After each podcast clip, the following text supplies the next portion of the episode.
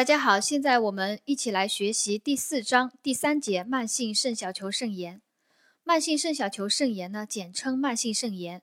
呃，它的病情迁延、病变进展缓慢，可有不同程度的肾功能减退，最终将发展为肾衰的一组肾小球疾病。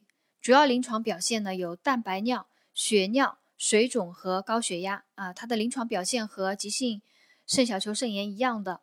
蛋白尿、血尿、水肿和高血压，它的病因及发病机制呢是仅少数病人是由急性肾炎发展而来，绝大多数病人与急性肾炎无关，病因不明，起病即属慢性啊！大家不要以为慢性肾小球肾炎就是由急性肾小球肾炎发展而来，不是这样的啊！绝大多数病人的发病与急性肾炎无关，病因不明，起病即属慢性。它的临床表现呢，是以青中年男性居多啊。慢性肾小球肾炎病人以青中年男性居多，个体差异较大。呃，这与急性肾小球肾炎不同。急性肾小球肾炎多见于儿童，男性多于女性。慢性肾小球肾炎的病人呢，以青中年男性居多，个体差异较大。临床表现就蛋白尿、水肿、血尿、高血压、肾功能损害。啊，还可出现一个临床表现，就是贫血，可能是因为肾功能长期损害与肾皮质分泌促红细胞生成素减少有关。因为肾脏它有一个内分泌功能，肾皮质会分泌促红细胞生成素嘛，可能与肾皮质分泌促红细胞生成素减少有关。慢性的肾衰竭病人常可出现一个贫血啊。就是慢性肾小球肾炎，最终导呃最终发展成肾衰了以后，病人可以出现一个贫血。辅助检查有尿液检查、血液检查、B 超，还有一个肾活组织检查肾活检。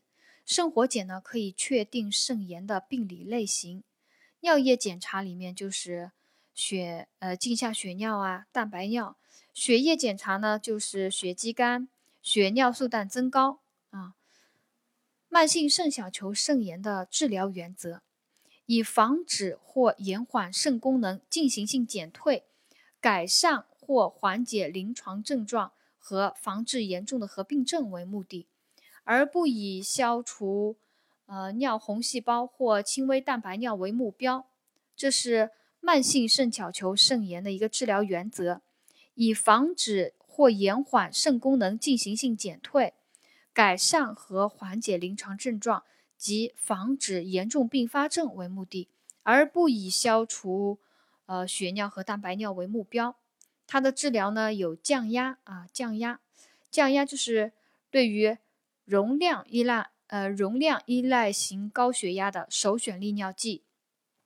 容量依依赖型高血压用利尿剂的话，血压就容易下降了。饮食上呢要限盐。对肾素依赖型高血压的首选血管紧张素转换酶抑制剂，呃，如贝那普利、卡托普利等。在前面章节中呢，我们也已经讲到了为什么血管紧张素转换酶抑制剂可以降低血压，这是因为血管紧张素转换酶抑制剂可以抑制血管紧张素一转变为升压作用明显的血管紧张素二和血管紧张素三。呃，另外还可以选用的药物呢有。降压药物呢有贝塔受体阻滞剂，比如说阿替洛尔，还有钙拮抗剂，如氨氯地平等，还有血管紧张素二受体拮抗剂，如如氯沙坦和缬沙坦等。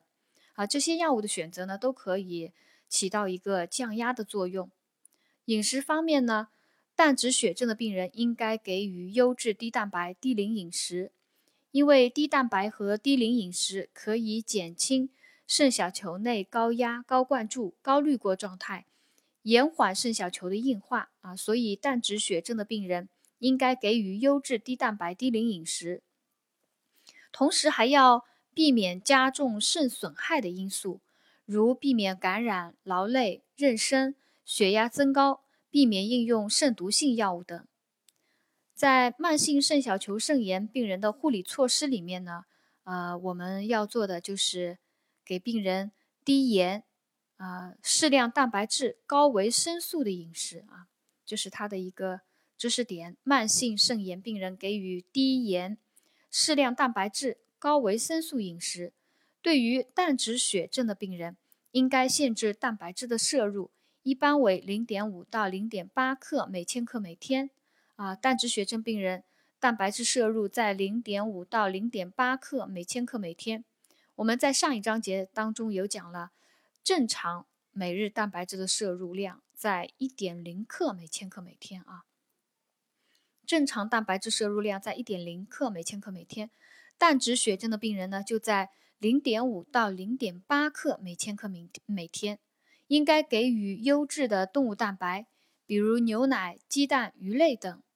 呃，另外还要做好用药护理、心理护理，做好病情观察。比如说水肿程度有无加重啊？密切观察血压变化，呃，做好辅助检查，呃，内生肌酐清除率的测定、血肌酐、血尿素氮的测定等。啊，这个第三节慢性肾小球肾炎的所有知识点呢，就总结到这里。谢谢大家的收听。